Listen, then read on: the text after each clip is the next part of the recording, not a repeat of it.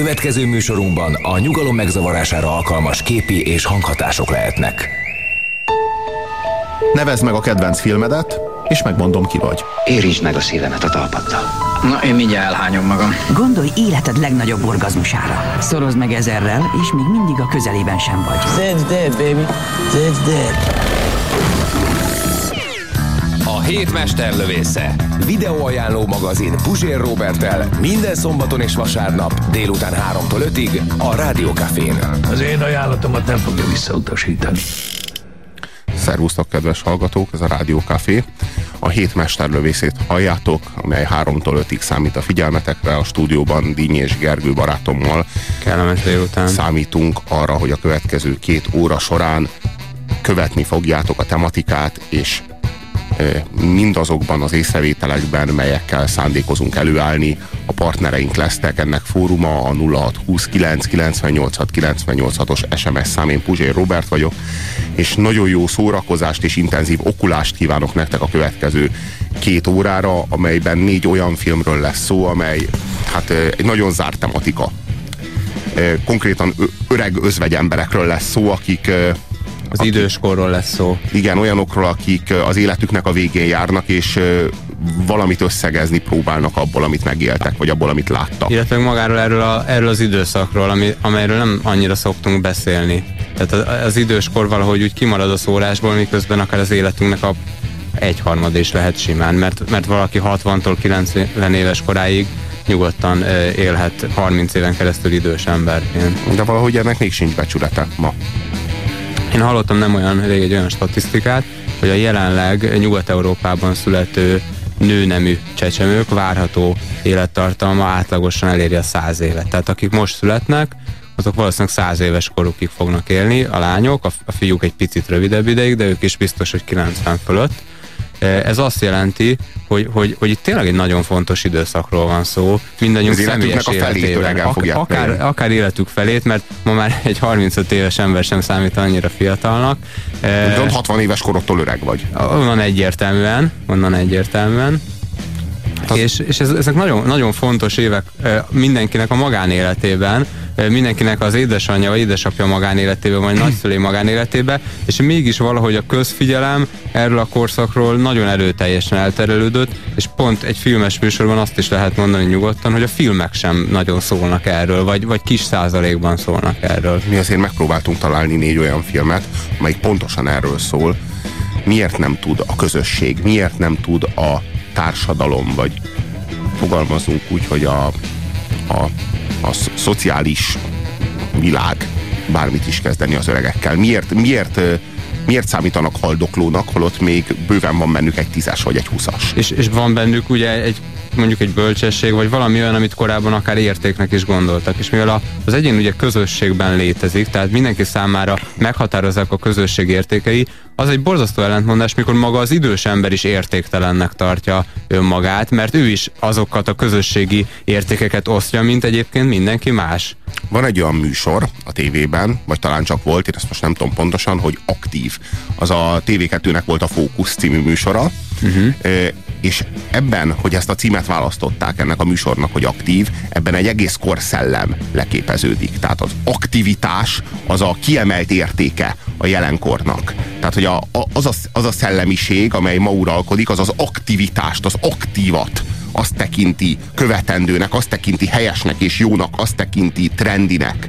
És ö, ami ezzel ellentétes, az ugyebár a passzivitás, az pedig, az pedig valamiféle ásatag, konzervatív, a múlt ködébe vesző, igazából már a, már a, a fejlődés, a haladás azt meghaladta, és így igazából nincs szükségünk rá, tehát azt hagyjuk. Tehát holott, hát miért is lenne nagyobb érték az aktivitás, mint a passzivitás? Miért lenne egy fontosabb érték, vagy miért lenne jobb bármivel az aktivitás, mint a passzivitás? Tehát nem, nincsenek önértékek, attól értékes valami, vagy értéktelen, hogy azt feltöltjük, vagy nem bizonyos értékekkel, hogy hozzárendelünk-e bizonyos preferenciákat, vagy sem. Embereket recskre szállítani munkatáborba, az egy kifejezetten aktív dolog, és ott aktívan dolgoztatni őket. Hát az és egy, egy aktív dolog, dolog, és mégse gondoljuk azt, hogy az jó lenne és helyes. Tehát az öregkornak valószínűleg ezért nincsen értéke, mert ma, ami profitábilis, ami létre tud hozni javakat, ami a, ami szaporítani tudja a pénzt, vagy szaporítani tudja a, a földön ejtett sebeket adott esetben, ez mind aktív. Ezen kívül mindennek szexinek kell lenni, ez is nagyon fontos. Olyan abszurd dolgoknak kell szexinek lenni, mint egy mosópornak, vagy,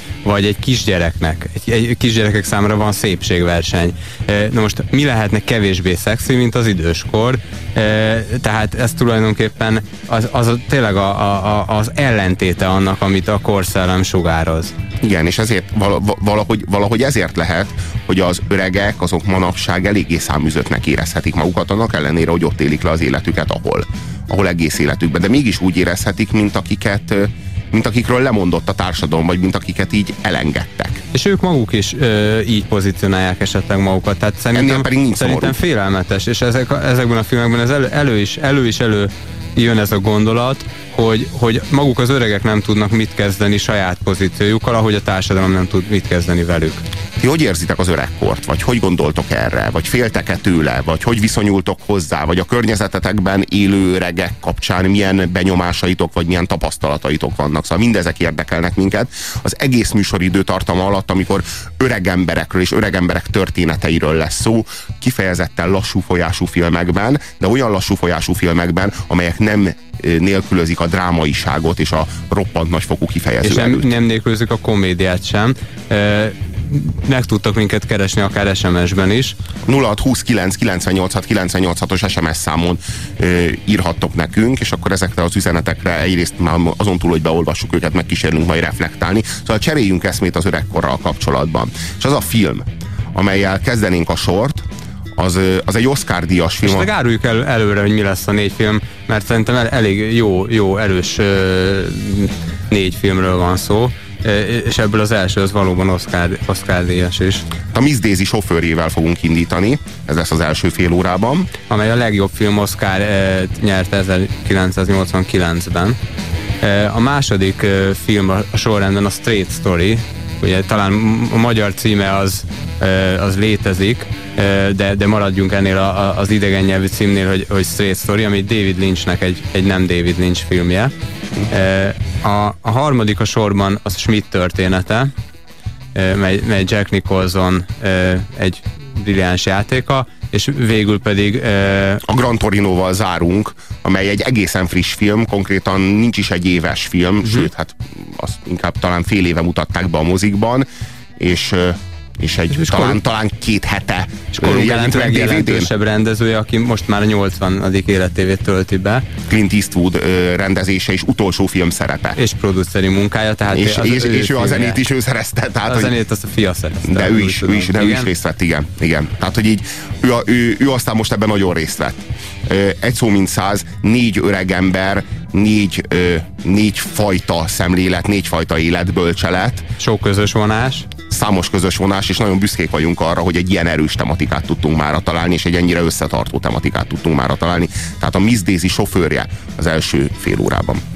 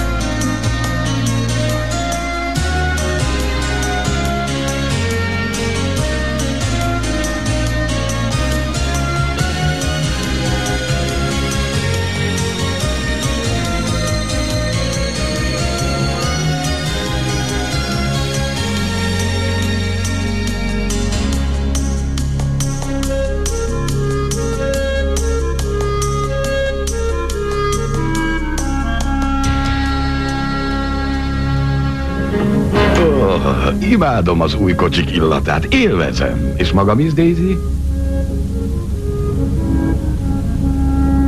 Ne nézzen hülyének. De kérem. A férjemtől tanultam meg vezetni. Igen. Mindenre emlékszem, amit mondott. Úgyhogy egy pillanatig se képzelje, hogy azt teheti, várjon, miért cáguld így? De Miss Daisy, csak 19 mérfölddel megyünk. Én nem szeretem elérni a sebességhatárt. Igen, asszonyom, de 35 mérföld a megengedett sebes. Ha lassabban hajtunk, kevesebb benzint fogyasztunk. Erre a férjem tanított. Alig haladunk. Akár gyalog is mehetnénk, asszonyom. Magáé ez a kocsi? Nem, Maga fizeti a benzin? nem.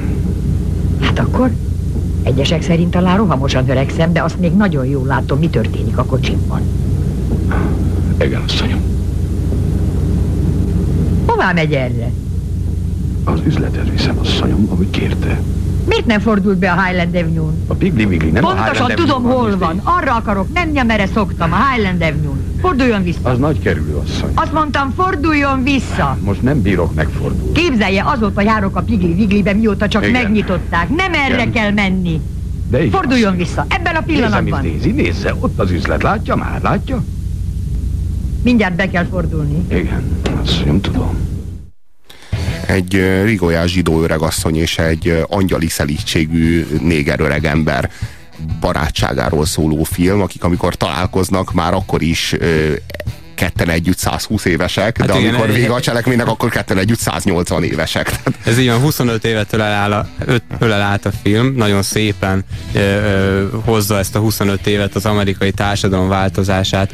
Hát a, egy másik Amerika, amiben a két öreg ember találkozik, és egy másik Amerika a film végén, amikor még mindig a két öreg ember ott van a színen nekünk. Nagyon, nagyon ügyesen az autó, az automárkák, az automodellek fejlődésével érzékelteti a, a film, hogy hogyan, hogyan múlik az idő többek közt, és ez a 25 év, ez, ez, ez ugye Miss Daisy-nek a 72 éves korától a 97 éves koráig, és a sofőrjének Hawknak a pedig a ha- ha- 60 éves korától a 85 éves koráig, tehát tényleg egy, az pont az az időszak, ezt nem is gondoltam, amikor előbb említettem, amiről beszéltünk, ami 25 év, és 25 tulajdonképpen tartalmas év, mert egy nagyon mély barátság alakul ki, és erről szól a film. de semmi nyálaskodás. Tehát nehogy azt higgyétek, hogy ebben a, ebben a mély barátságban, ebben bármi érzelmesség elhangzik akár. Tehát, Sőt. végig a felszín alatt zajlik, tehát végig a gesztusok alatt zajlik a, a, az, ahogy a nők közel kerülnek egymáshoz. Tehát, hogy tulajdonképpen már az a legnagyobb kedvesség, amikor egy bántó szó nem hangzik el. Tehát, hogy valamelyik visszanyel, főleg, hát főleg nyilván az öreg asszony, ugye már Daisy Wörtenről van szó, ő így visszanyel egy bántó megjegyzést, és akkor már lehet látni, hogy ezek már jó barátok. Va- vagyis, vagy, vagy esetleg a rituális bántást mondja el, amit mindig szokott, és akkor az már nem bántásnak számít, hanem az állandóság. Igen, na, és ezek a nagyon finom eszközök, ezek jellemzik ezt az 1989-ben készült amerikai filmdrámát. Valami baj van, asszonyom? Nincs. Valami rosszat tette? Nem. De igen. Semmit se csináltam, asszonyom.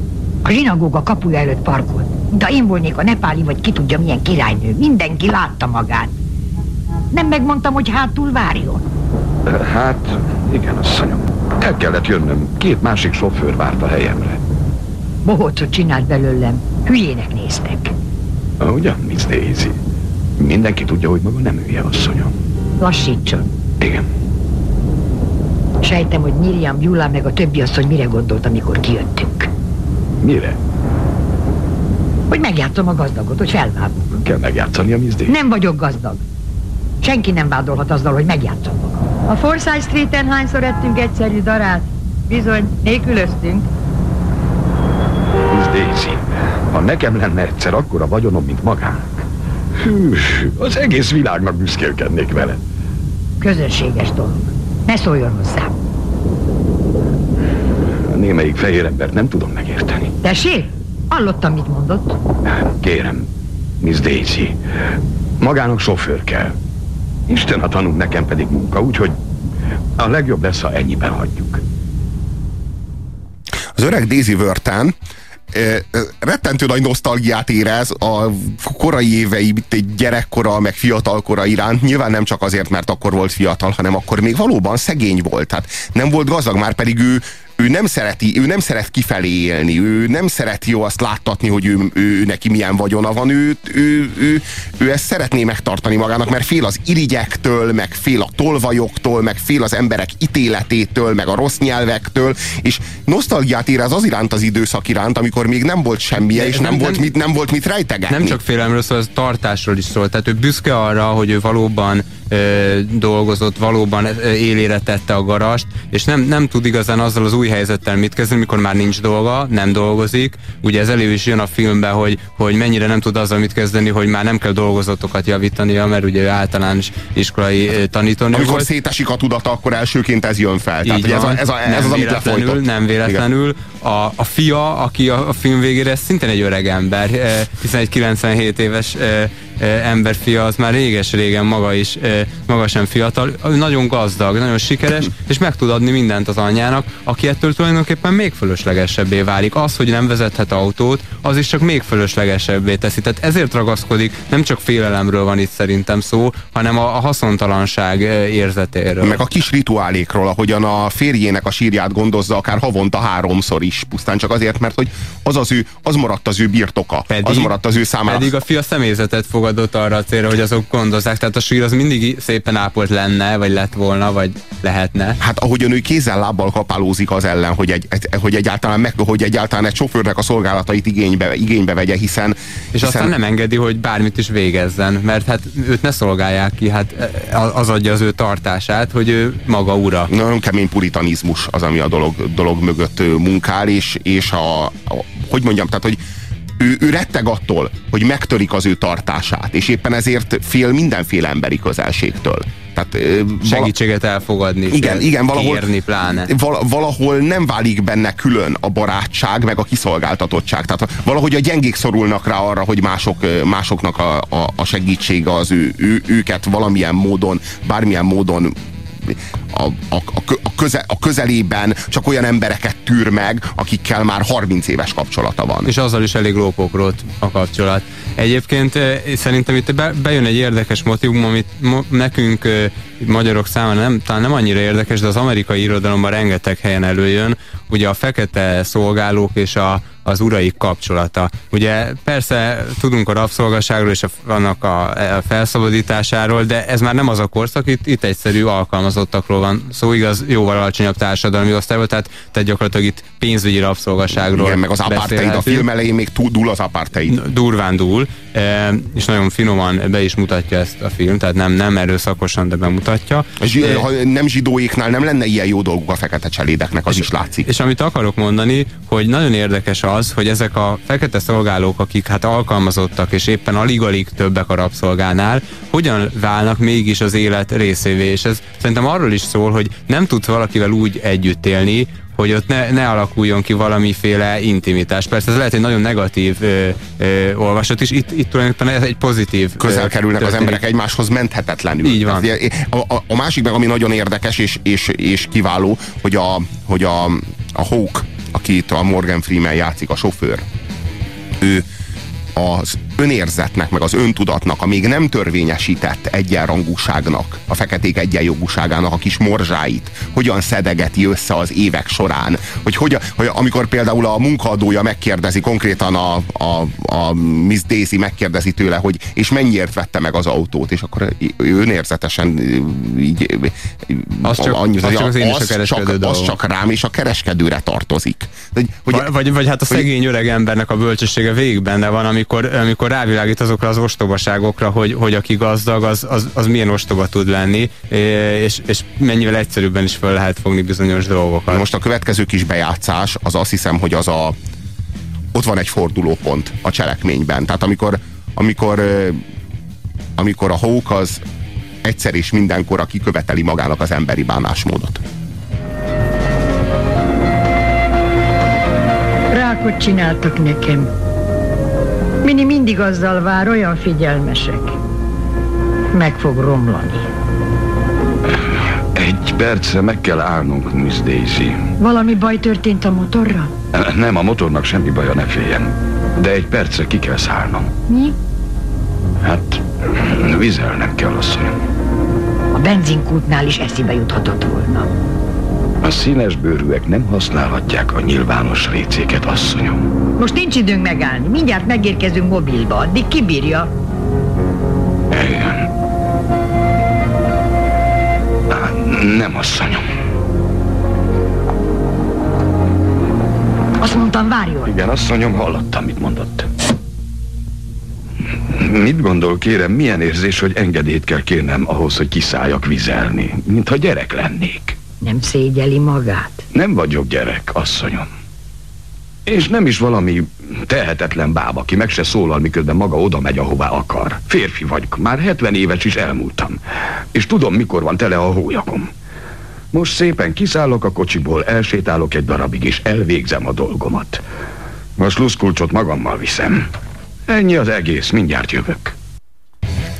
Hát ez egy igen erős pillanat, és azt hiszem, hogy innentől kezdve egy másfajta kapcsolat kell, hogy kialakuljon kettőjük között. Tehát, hogy így a, itt azért lerak bizonyos határokat a hók, hogy, hogy meddig és nem tovább. E... És azt hiszem, hogy ami Amerikában a feketéknek a, az egyenjogúságának a kapcsán történt, az itt ebben a történetben, így kicsiben a hóknak a, a személyes önérzetének a történetén keresztül zajlik le. Tehát, hogy itt, itt az ő személyet, személyében összegződik ez alatt a jó pár évtized alatt az a, az, a, az, az egyenjogusodási folyamat, ami, ami a 20. század közepén, ugye azt lehet mondani, hogy az 50-es évektől a 70-es évekig zajlott le. Nagyon érdekes ebben a film, hogy tényleg mennyi mindenről szól egyszerre, miközben nagyon-nagyon kevés dolog történik, ami elképesztően kevés dolog történik az egész filmben. De gyakorlatilag uh, minden, minden két jelenet között évek telnek el. Tehát, igen. hogy nincs, hogy a, látsz egy jelenetet, a következő jelenet az három év múlva zajlik. Tehát... Igen, igen.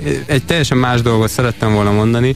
Kétszer is láttam nem régiben ezt a, a filmet, és, és pár én nagy híve vagyok a, a szinkronnak, én nem vagyok ellensége sokakkal ellentétben, és például itt Tolnai Klári, Jessica Tandinak a, a magyar hangja, hát valami, azt hiszem nem kell ennél jó valami fantasztikus. Szinkron, de az eredetiben Morgan Freeman déli fekete akcentusa olyan, olyan csodálatos és olyan utánozhatatlan lehetne akárki az ő szinkron hangja nem Rajhon Ádámmal van itt természetesen a probléma. Olyan érték, olyan plusz hozzáadott érték, hogy ha valakinek tetszett a film szinkronosan nézze meg, nézze meg felirattal is, mert, mert én azt gondolom, hogy ez esetben nagyon-nagyon megéri. Morgan Freeman-t Hollywood ebben a filmben szerette meg hogy ebben a filmben szerelmesedett bele, ebbe a bölcsöregbe, és innentől kezdve jóformán mindig ezt a szerepet kapta, mert hogy hát Hollywoodban ez így szokás, valakit beskatujáznak, de Morgan Freeman ezután is még nagyon sokat tudott kihozni ebből a karakterből, tehát hogy ezt a bölcs öreget, ezt a, a életbölcsesség eszenciát, aki ráadásul fekete, és már csak ezért is szeretjük, a, ez, ez a karakter, ez aztán a hetedik című filmben, aztán a, a, az Remény rabjai című filmben. Volt ő amerikai elnök Amerikai a... elnök volt a Deep Impact-ben. Tehát a, a, a bölcsöreg ember, akire rámerjük bízni a sorsunkat, az, az mindig ő. És Annak ellenére, hogy ebben a filmben, mint színész, még csak 51 éves volt, és ennek ellenére kiválóan játszotta a bölcsöreg ember. Buli óriási szamárságot mondott a minap. Mi lehetett az? Martin Luther Kingről. Maga ismeri őt, ugye? Martin Luther Kinget? Nem, nem ismerem. Pedig biztosra vettem. De szónokolni hallotta már? Á, azt igen. Ahogy maga is asszonyom a tévében. Szerintem csodálatos ember. Igen. Hova akar kiukadni, Miss Daisy? Szamárság. Buli szerint maga szívesen eljönne velem erre a vacsorára. Maga mondta neki? Nem, asszonyom, nem. Sejtettem. Mi értelme lenne? Meghallgathatja, amikor csak akarja. Szerintem igazán biztatóan változnak a dolgok. Minek néz engem, Miss Daisy? Hogy érti ezt? A meghívó erre a vacsorára már egy hónappal ezelőtt megérkezett. Tehát, ha tényleg azt akarja, hogy kísérjem el, miért csak akkor szól, amikor már el is indultunk a szálloda felé? Tessék, én csak annyit mondtam, hogy Buli szerint maga szívesen elmenne. Hát, a legközelebb azt szeretné, hogy menjek el valahová. Kérjem meg rendesen. De miért on ideges emiatt? Kérem, ne beszéljünk többet erről. Na, hát. Változnak a dolgok, nincs még olyan sok változás. Elkísérem az ajtóig, asszonyom. Köszönöm, Hók, egyedül is boldogulok. Néhány SMS-t olvasnék. Lehet, hogy a parlament és az alkotmánybíróság után meg kellene újra alapítani az öregek tanácsa intézményét? Kérdezi tőlünk Péter 39. Én Vagy legalább kikérni az öregek tanácsát. Én továbbra is a választott testületeknek a híve vagyok. Ne kor alapján válasszunk, bár a választás az nyilván lehetne demokratikusabb, de kikérni az öregek tanácsát az mindenképpen indokolt lenne. Lassan rettenetes öregek lesznek ezek a fiatal politikusaink is egyébként, úgyhogy akár bekerülhetnek az öregek tanácsába. Túl öregek. Van egy angol film, Iris, az öregségről, nekem tetszett, de lehet, hogy ti gicsesnek találjátok, írja nekünk Anna. Nekem még el kell mennem, és lesz a Gran Torino.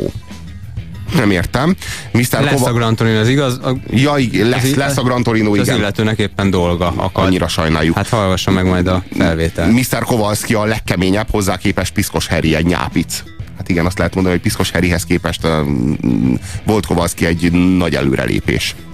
Nem a mai témához szól, csak a filmekhez, mint olyan. Találtam nektek egy gyöngyszemet, kultblog.hu ez egy igazi sutyó, aki közben azt hiszi magáról, hogy ő Raúl Gyúk. Olvassátok és vigadjatok. Hát majd nem biztos, hogy Kult, kerítünk rá. Kultblog.hu Álomcsapda? kérdezi az SMS író.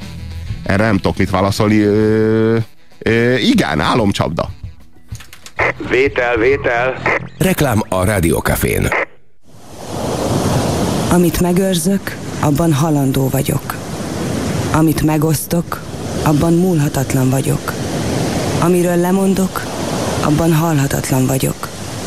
Amit feláldozok, abban örökkévaló vagyok.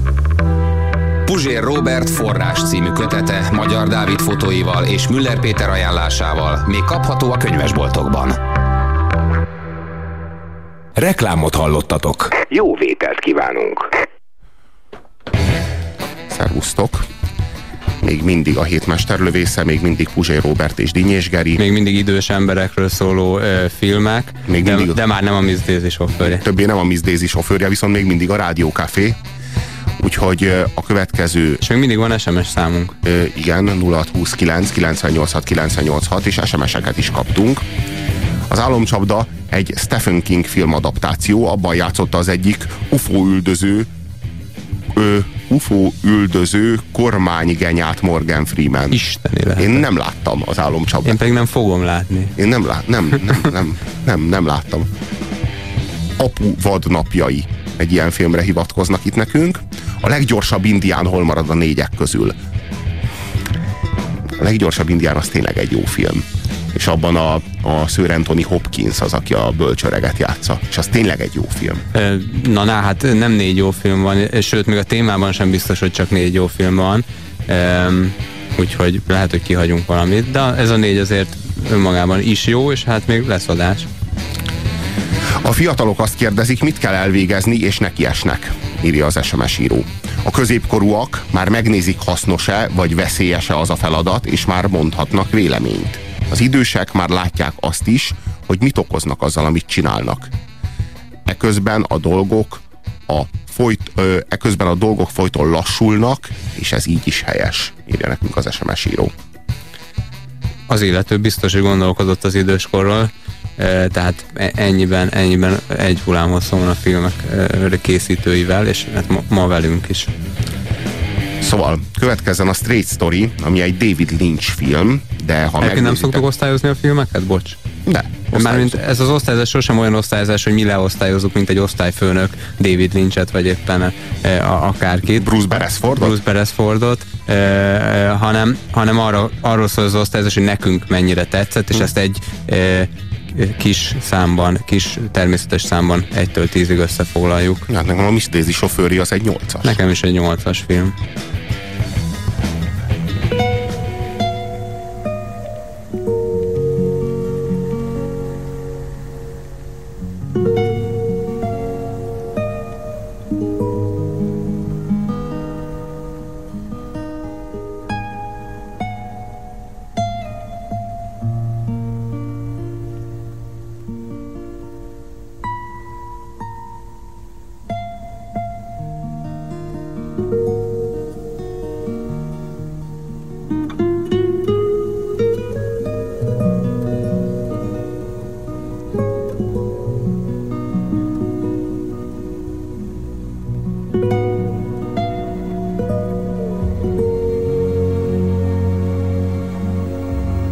Drágám! Rose, ismét útra kell kelnem. Meg kell látogatnom Light. De apa... Hogy tehetnéd? Hát annak még nem ötlöttem ki a módját.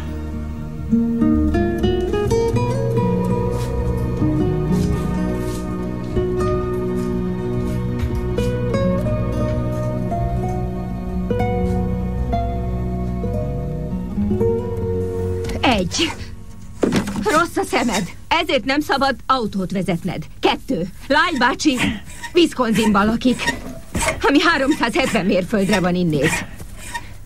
Egész éjszaka Demoinban kéne maradnod, és nincs egyenes buszjárat Zionbe.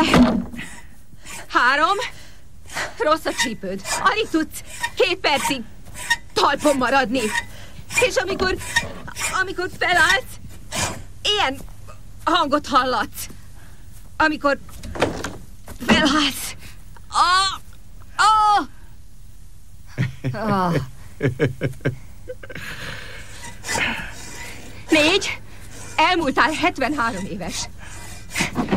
Akkor születtél, amikor még Calvin College volt Amerika elnöke. 73 éves vagy, apa. És én nem vihetlek oda. Rose, drágám, még nem patkoltam el. A Stray Story című David Lynch filmről beszélünk 1999-ből, tehát most 10 évet ugrottunk a film történetében. Nagyon ne David Lynch filmet képzeljetek el. Tehát, hogy ez egy nagyon nem David Lynch film. Tehát így ennyi, ennél kevésbé David Lynch filmet David Lynch soha nem rendezett. Tehát így, így semmi para, semmi túlvilági, túlvilági para. Igen, ami ennél kevésbé David Lynch, az már nem David Lynch. E, e, semmilyen, semmi a túlvilágról érkező paráztatás nincsen, meg semmi erőszak. Ilyen nagyon-nagyon lassú, nagyon-nagyon érzelmes, és nagyon-nagyon szép történet. Amit először, és nagyon nemes. Amit, tehát, hogy ez ilyen arany. Amit először hallottatok, az a zenéje. Beszéljünk egy picit akkor a zenéről, már csak azért is, mert a Miss Daisy kapcsán méltatlanul elfelejtkeztünk Hans Zimmerről, uh-huh. aki, aki egy nagyon, nagyon a filmhez illő. Nem azt mondom, hogy önmagában is zseniális, de a filmhez tökéletesen zseniális, tökéletesen hozzáillő és az egész filmet átható zenét írt. Na most hát ki más, mint Angelio Badalamenti, aki ugye Twin Peaks-nek azt a jellegzetes, a sorozat sikeréért nem kis százalékban felelős zenét írta. Hát ő, ő volt, aki a Straight Story-nál is David lynch együttműködött. Hallottátok is már, már azt a pár gitár húrpengetést, ami nagyon jellemzi a filmet, és nagyon-nagyon-nagyon összedolgoztak, szóval nagyon-nagyon összeillik a film és a zene. Brilliáns zenéje van a filmnek, tehát tényleg Angelo Badalamenti a, a, meg a David Lynch, ők is, ők is nagyon-nagyon jól tudnak együttműködni, és ezt nem csak a Stray Story-nak a zenéje igazolja.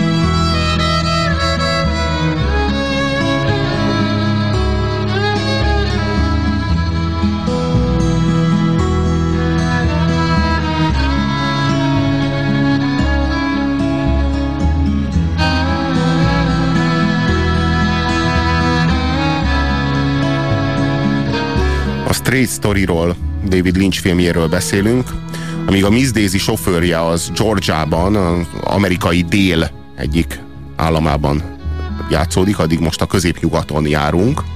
Az igazi cowboy kalapos világ. Az igazi középnyugaton. Igen, igen. Ájovából indul. Igen. És Elvin Strait az az öregember, akinek számtalan gyermeke közül Rose az egyetlen, aki még vele él. Sissy Spacek játszik, és hát nagyon-nagyon szerethető. Egyébként így igazából mindenki szerethető, tehát a film tele van jó emberekkel. És ő, ő az, aki útnak indul, hogy 500 kilométert megtéve felkeresse a testvérét, Lyle Straight-et, aki szélütést kapott, és még életében szeretné látni egyszer a testvérét, és hát nagyon rosszban vannak, mert régen összevesztek ez a film során mindvégig a homályban maradt, hogy mi, mi is lehetett ennek a konfliktusnak az oka. Azt lehet tudni, hogy jól be voltak rugva, meg azt lehet tudni, hogy egy csomó féltékenység, meg egy csomó hiúság, meg egy csomó sértettség, meg egy csomó Ez nagyon irítség. tipikus dolog tulajdonképpen a két testvér, aki, aki hiába állt egymáshoz nagyon közel, végül is megszakították egymással a, a kapcsolatot. Nem is, nem fájna, nem is fájna egymásról. ez a harag, ha nem álltak volna olyan nagyon közel egymáshoz. Így van, nem is tudnának ennyire haragudni valószínűleg Igen, egymásra. igen, igen, és, és a, a Elvin úgy dönt, hogy ő, mielőtt még nem késő, felkeresi Lyle-t. És, A maga módján. Hát igen, mert hogy így elvinni nem, nem tudja őt, sem a lánya, sem senki más busz nem közlekedik oda, úgyhogy fogja a fűnyíróját és elindul vele, de nem jut messzire, csak a következő faluig, és lerobban alatta a fűnyíró. Ez egy kis motoros falu, és, motoros fűnyírő, és a következő faluig persze, hogy nem jut el vele. E, És akkor vennie kell egy újat, egy modernebbet. Ami 1966-os modell, és egy kicsit nagyobb kerti kisgépnek nevezném én talán, és ezzel elindul sok hetes, sok hetes, nagyon-nagyon-nagyon-nagyon lassú utazására, amihez az egész nagyon lassú zene és az a nagyon lassú film fölépül, vagy erre épül fel erre az utazásra. Egy, egy furcsa road movie-ról van szó, persze egy vicc road movie-nak hívni, hiszen a road movie-hoz hozzátartozik a sebesség. Csak ahogyan a fiatalok világához, meg a fiatalok életéhez a, a dübörgés és a robogás, úgy az öregeknek a világához, meg az öregeknek a, az, a, az életéhez úgy ez a lassú döcögés tartozik hozzá, és ez a film is ilyen. Ugye lelassítottuk a road movie-t, és így, így, így ö, mind, tehát nem a, nem, a seb, nem a sebesség mámorában utazunk, hanem a szemlőlé, szemlélődésnek a folyamatosságában. Kicsi, kicsit nekem ez a road movie kategória mindig így, így egy picit annyiban üres volt, hogy nyilván, hogyha a film története arról szól, hogy valaki valamilyen járművel megy egy úton, akkor azonnantól kezdve megkapja a road movie címkét. De nyilván akkor érdekes ez a dolog, és akkor érdemel tényleg egy külön nevet, hogyha, hogyha ennek van tartalma. Hát persze megyünk az úton, oké. Okay.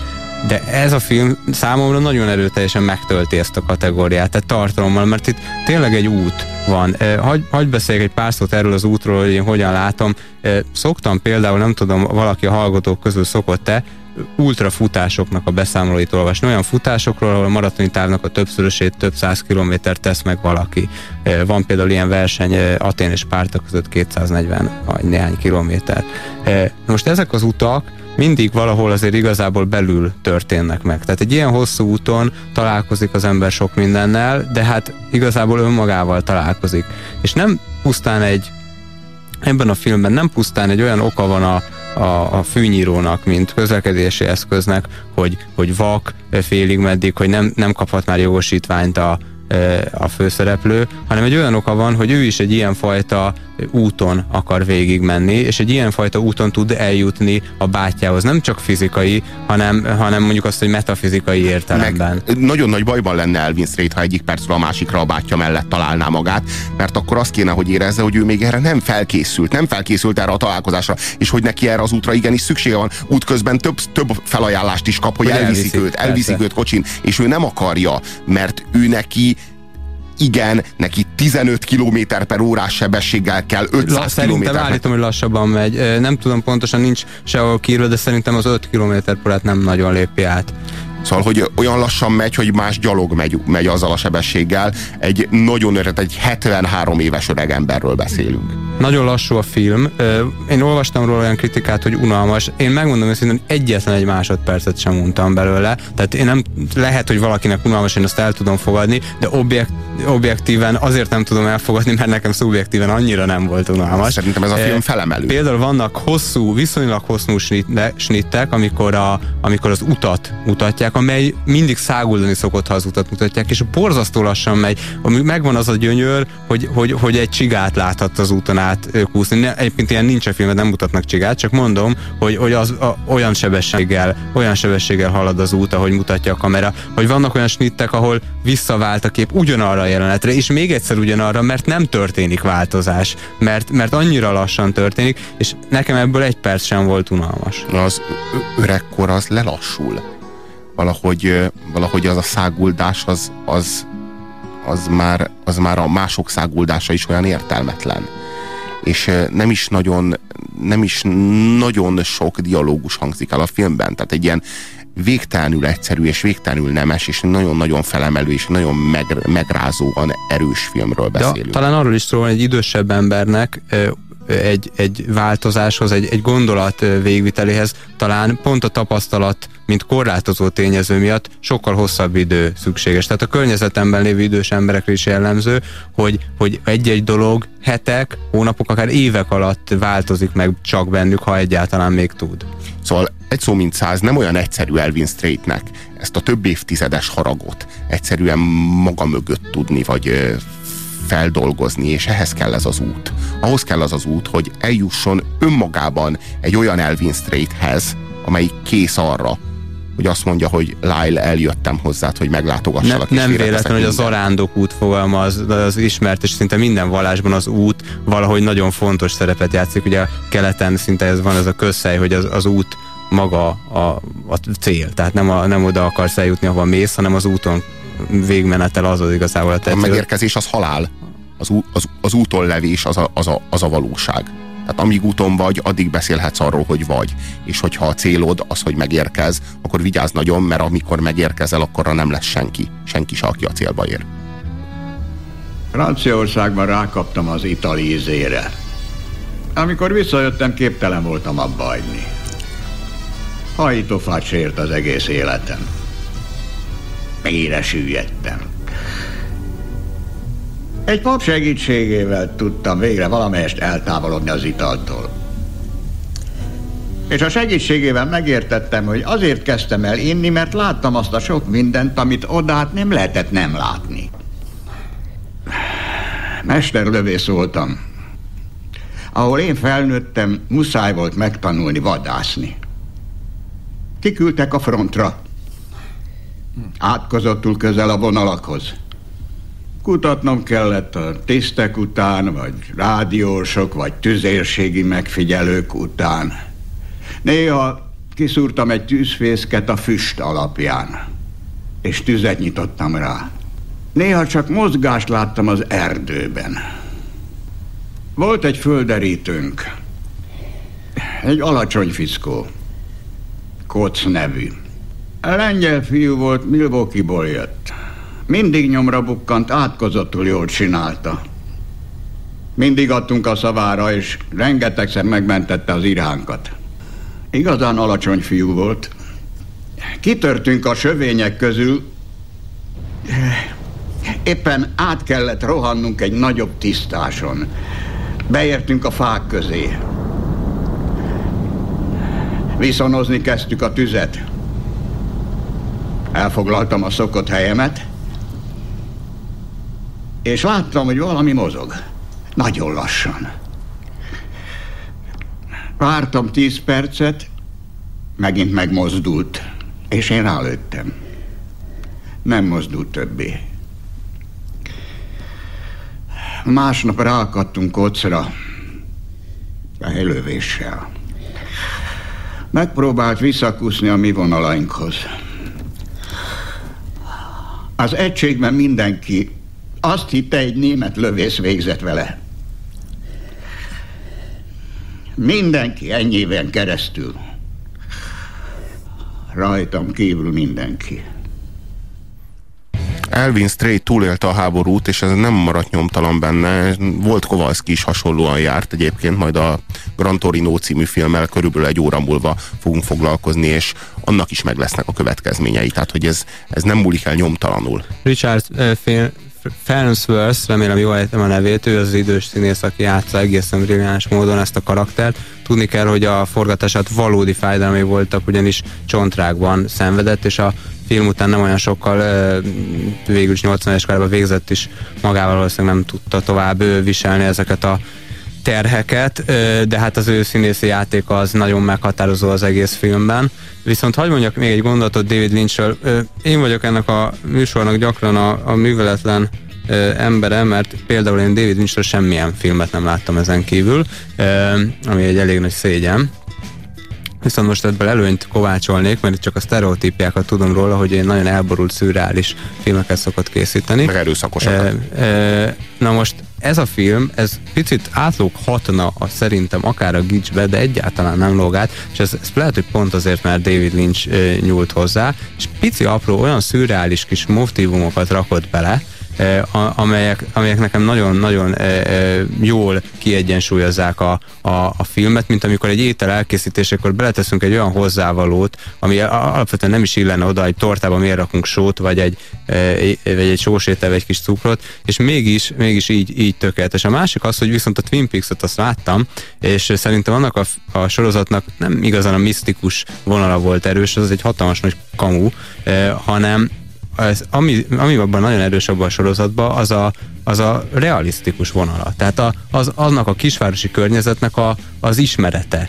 A, a, az teljesen elvadult figurák ugyan, de mégis valahogy a valóságból jönnek. És itt szerintem ide tér vissza, vagy ide, ide, ide tud kapcsolódni David Lynch annyiban, hogy itt is nagyon jól megtalál valóságos figurákat. E, valóban az erőszakos szál az, az teljesen hiányzik a, a filmből igazából a David Lynch elhagyta az összes őrá jellemző sallangot, ahogyan az öregséggel, vagy az öregkorral így letisztul minden, és így valahogy az ember személyiség fölöttivé válik. Persze nyilván nem minden öreg válik ilyenné, de van egy ilyen jó forgatókönyv, legalábbis az én fejemben van egy ilyen jó forgatókönyv, és úgy tűnik, hogy a Lynchnek a fejében is van egy ilyen jó forgatókönyv, hogy valahogy ö, személyiség felettivé válhatsz tehát, hogy mindazok a dolgok, amik amúgy így jellemeztek téged, azok a, valahogy a háttérbe szorulnak, nem veszíted el őket teljesen, de hogy a személyiséged ö,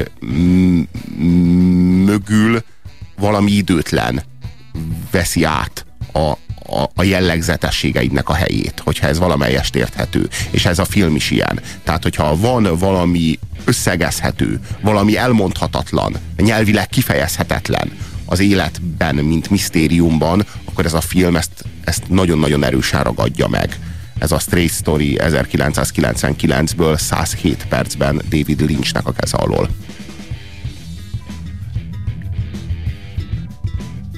Honnan való? Lawrenceből. Ott van a felesége? Gyerekei? Francis a nejem 14 gyereket hozott a világra. Heten maradtak meg. Róza lányom még mindig velem lakik. Francis 81-ben hunyt el. És hol a te családod? Megszöktél otthonról? Hányadik hónapban vagy? Az ötödikben. A családom ki nem állhat. És ha rájönnek, még meg is gyűlölnek. Nem mondtad el nekik? Nem. Senki sem tudja. Még a barátom sem. Hát, talán haragszanak. De szerintem annyira nem, hogy elveszítsenek téged, vagy ezt a kis problémát. Nem tudom, hogy mi lesz vele. Na persze magam sem tudom, de talán egy puha ágy, meg egy fedél kicsit jobban hangzik, mint nyárson sült virslit falni egy vén bolondal, aki egy fűnyíron furikál. A lányomat Rószt némelyek kisé lassúnak tartják, pedig nem az. A tényeket úgy tartja fogva az elméje, mint egy csapda. mindent megszervezett a ház körül. És nagyon-nagyon jó anya volt. Négy gyereke született. Egy éjjel valaki más vigyázott a kicsikre, és tűzütött ki. A második fia csúnyán megégett. Róz egyáltalán nem tehetett róla, de tekintettel arra, milyen volt Róz, az állam úgy vélekedett, hogy Róz alkalmatlan a gyereknevelésre, és elvették tőle őket. Nem telik el nap, hogy ne bánkodna miattuk.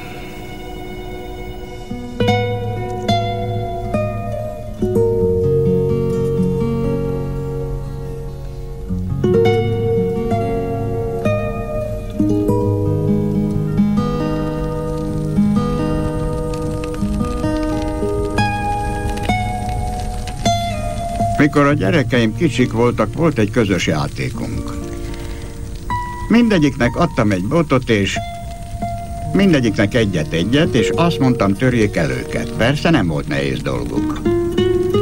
Aztán azt mondtam, kötegeljük egybe őket, és próbáljuk meg eltörni. Az persze nem ment. És szerintem az a köteg maga a család.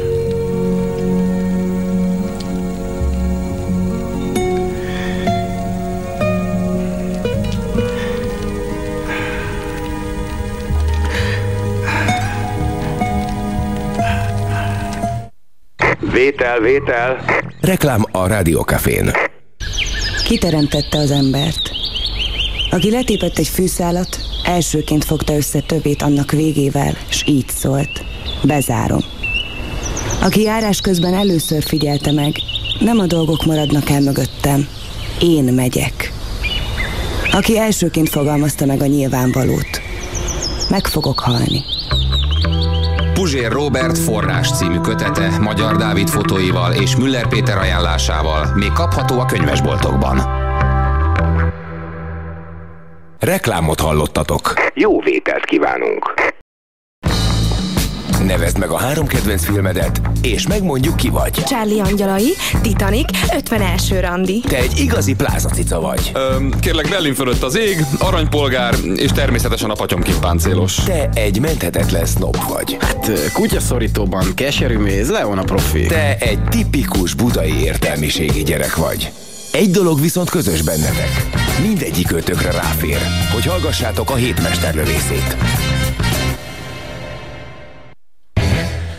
Még mindig a Rádiókafét hallgatjátok, és a Rádiókafén még mindig a hétmesterlövészét, még mindig Puzsér Robert és Dinnyi és Geri vannak itt a stúdióban, és még mindig 0629 98 98 az SMS számunk.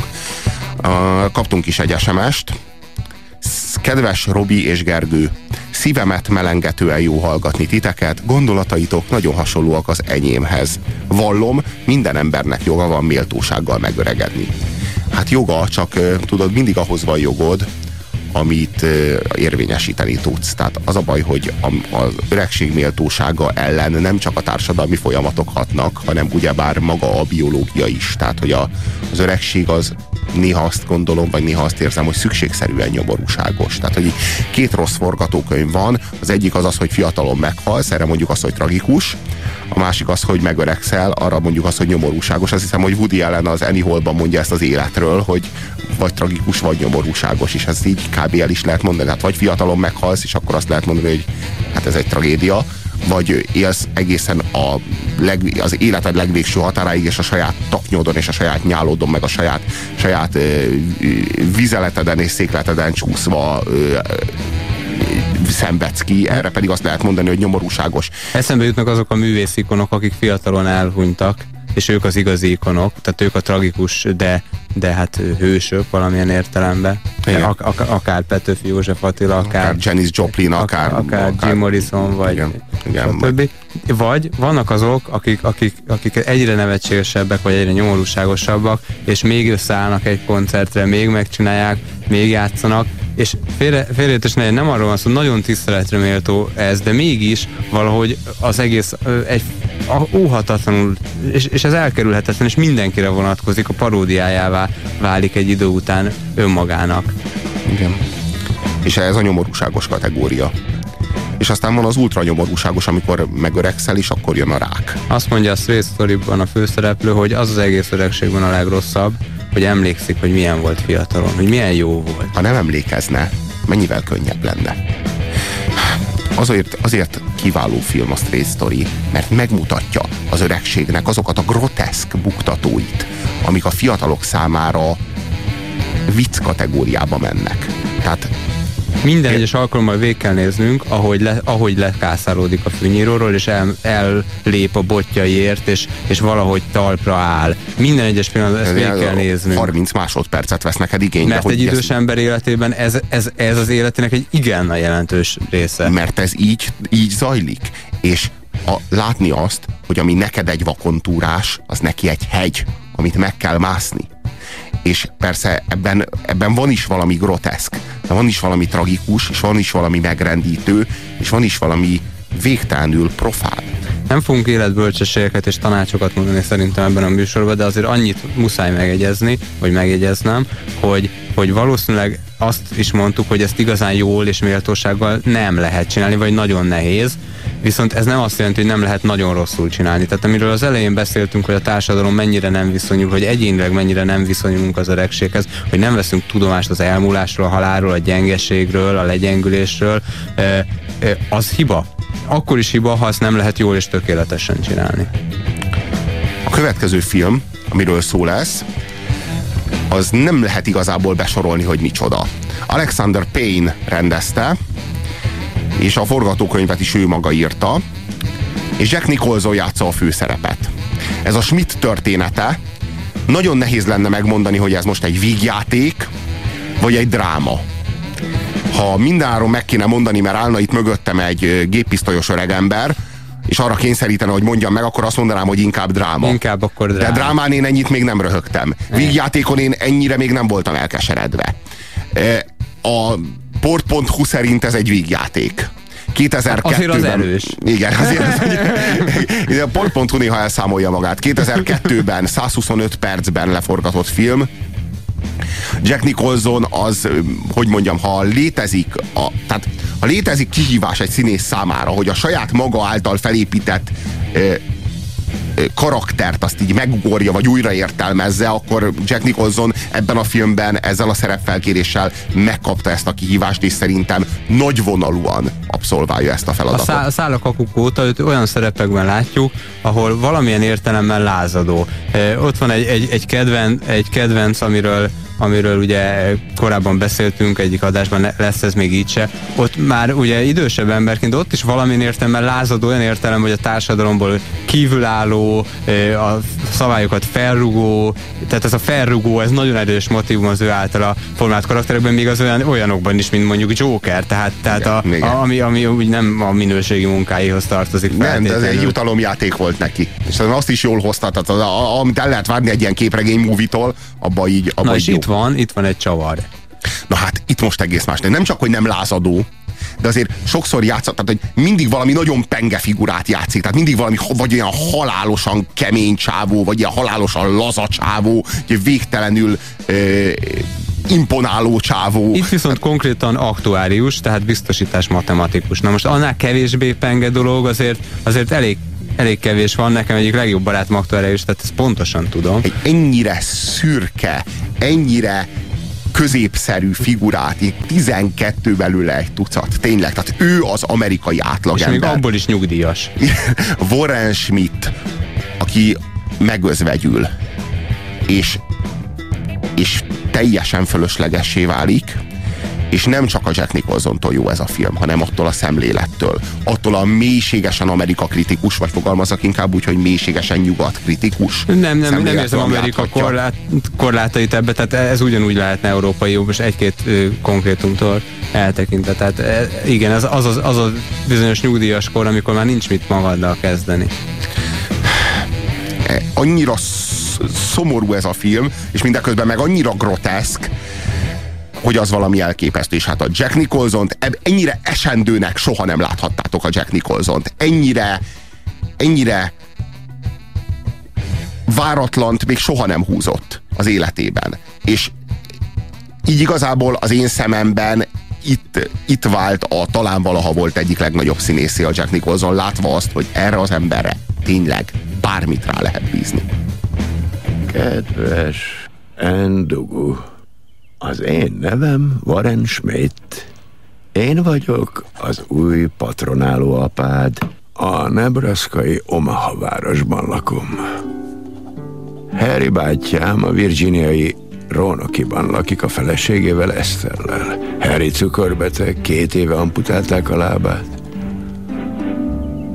66 éves vagyok, nemrég mentem nyugdíjba. Biztosítás matematikusként dolgoztam, alelnök helyettes voltam. A Woodman biztosító társaságnál. És a ménkibe is beültettek a helyemre egy taknyos kölyköt, aki...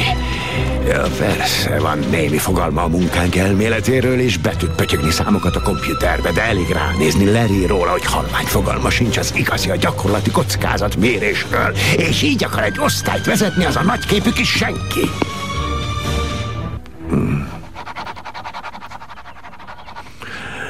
Tényleg, biztos kíváncsi vagy a családomra, a feleségemre, meg a lányomra.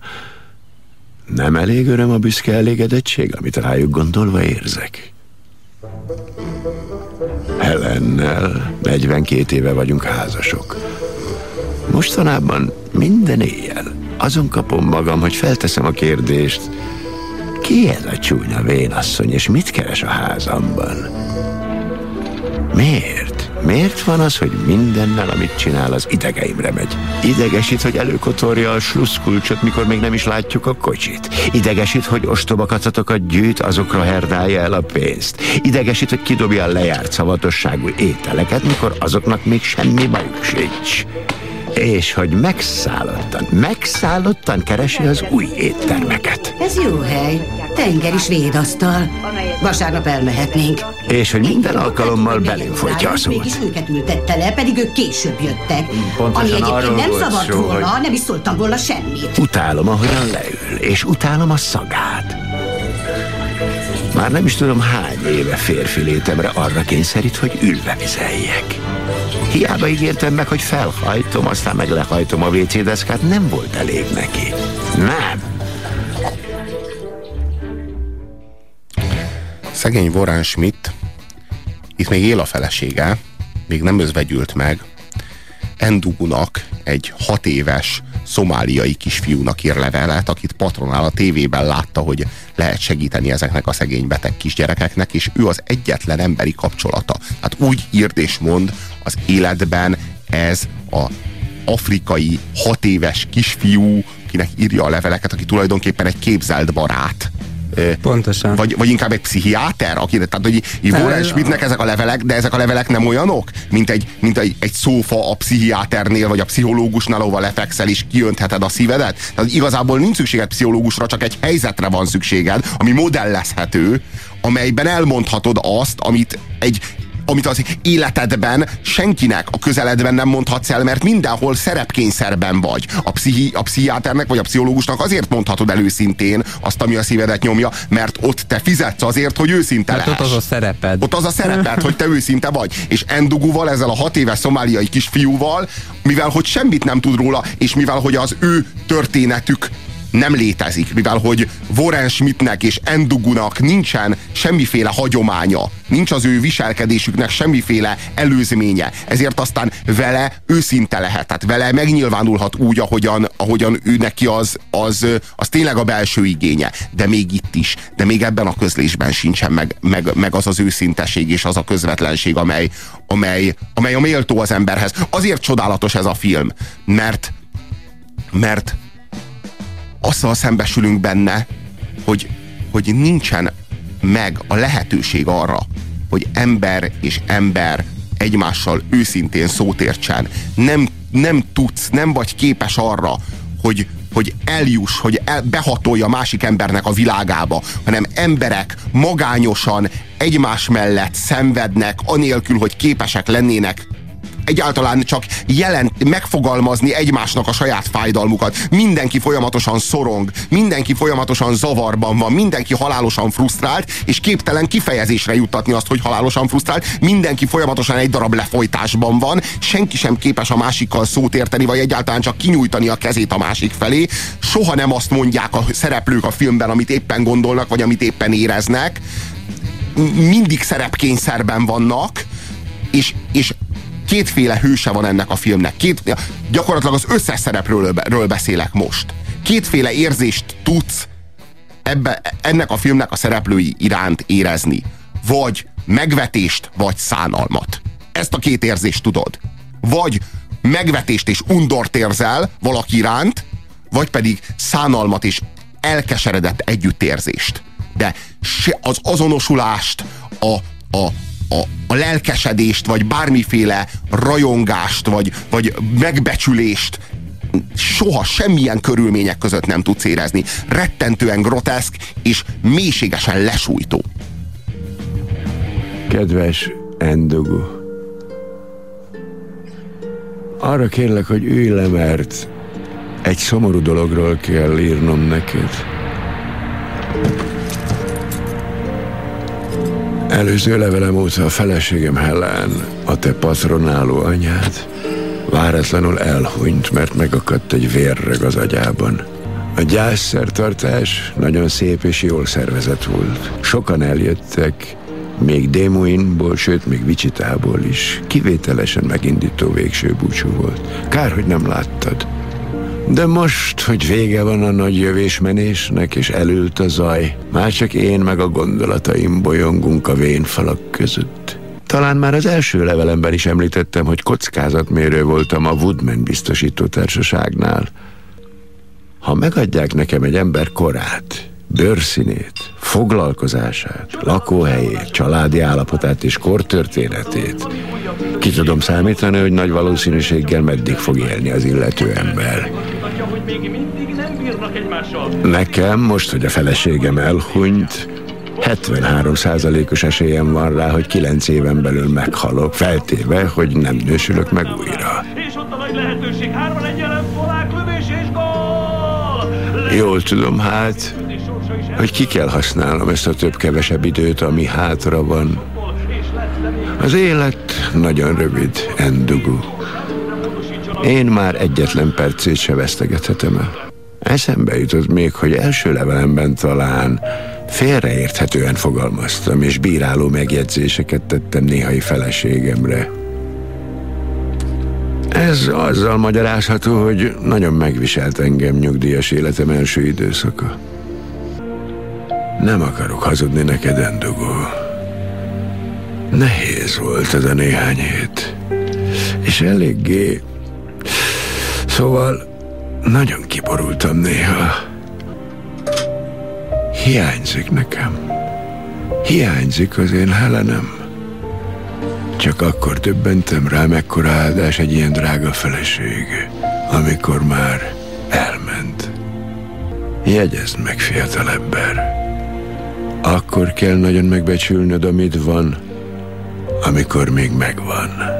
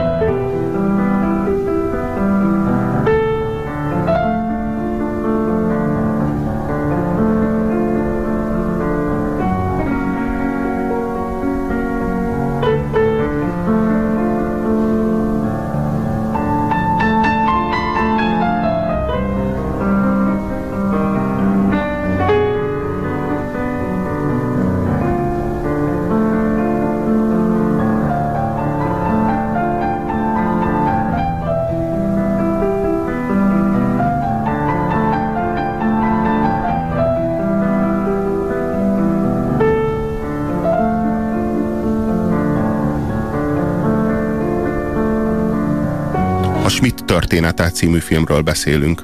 Én a Robi szavaira reflektálnék annyiban, hogy van egy másik olvasat, ami nem ellentétes ezzel, tehát nem az, hogy lehetetlen, lehetetlen egy igazi őszinte emberi kapcsolat, hanem inkább az az ijesztő szerintem ebbe a filmbe, amire fölhívja a figyelmet, tehát nem a film ijesztő, hanem a jelenség, amire rámutat, hogy le lehet élni egy teljes életet úgy, hogy nem jön el az a pillanat, amikor eljön a megváltás, amikor, amikor őszinték vagyunk magunkhoz, másokhoz, és, és nem, és nem, és nem, és nem fog semmi sem megváltozni.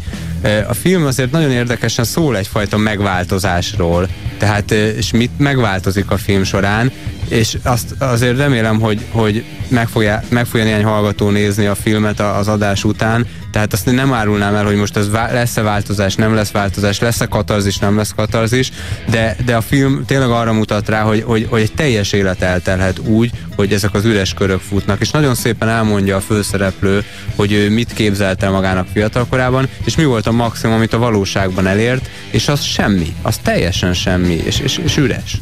Ez azért egy csodálatos film, mert szakít azzal az amerikai filmekre általában véve jellemző sztereotípiával, ami minden egyes amerikai filmben megtörténik, hogy a végén azért eljön az igazság pillanat, amikor szembesülsz az igazi önmagaddal, és akkor megharcolod az életed nagy harcát, és akkor abból erőt meríthet a, a mozilátogató, és akkor úgy mehet haza, hogy nekem is sikerülhet, ahogyan Warren Schmidtnek sikerült. Na itt nem.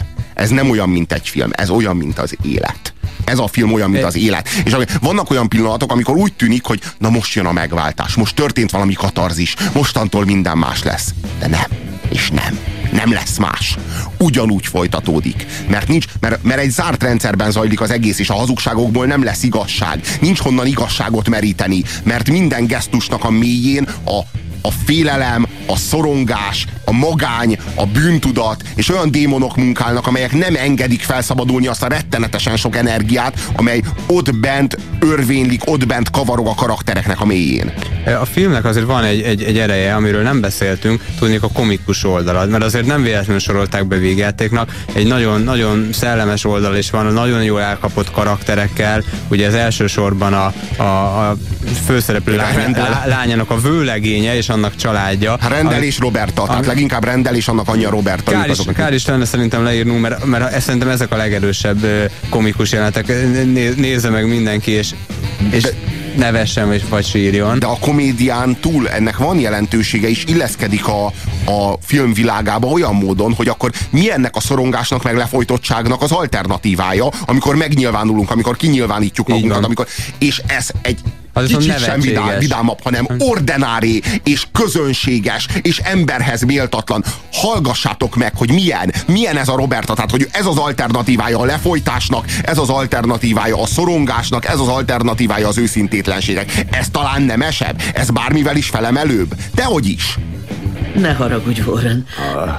Legutóbb találkoztál Larryvel? Uh, igen, futólag igen. Komolyan, olyan, mint egy kisgyerek.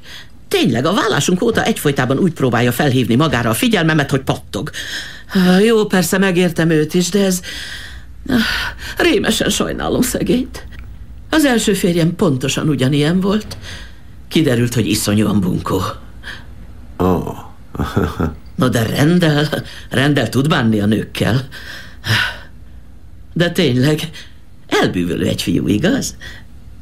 Hát... Um, az minden esetre biztos, hogy Ginny nagyon oda van érte.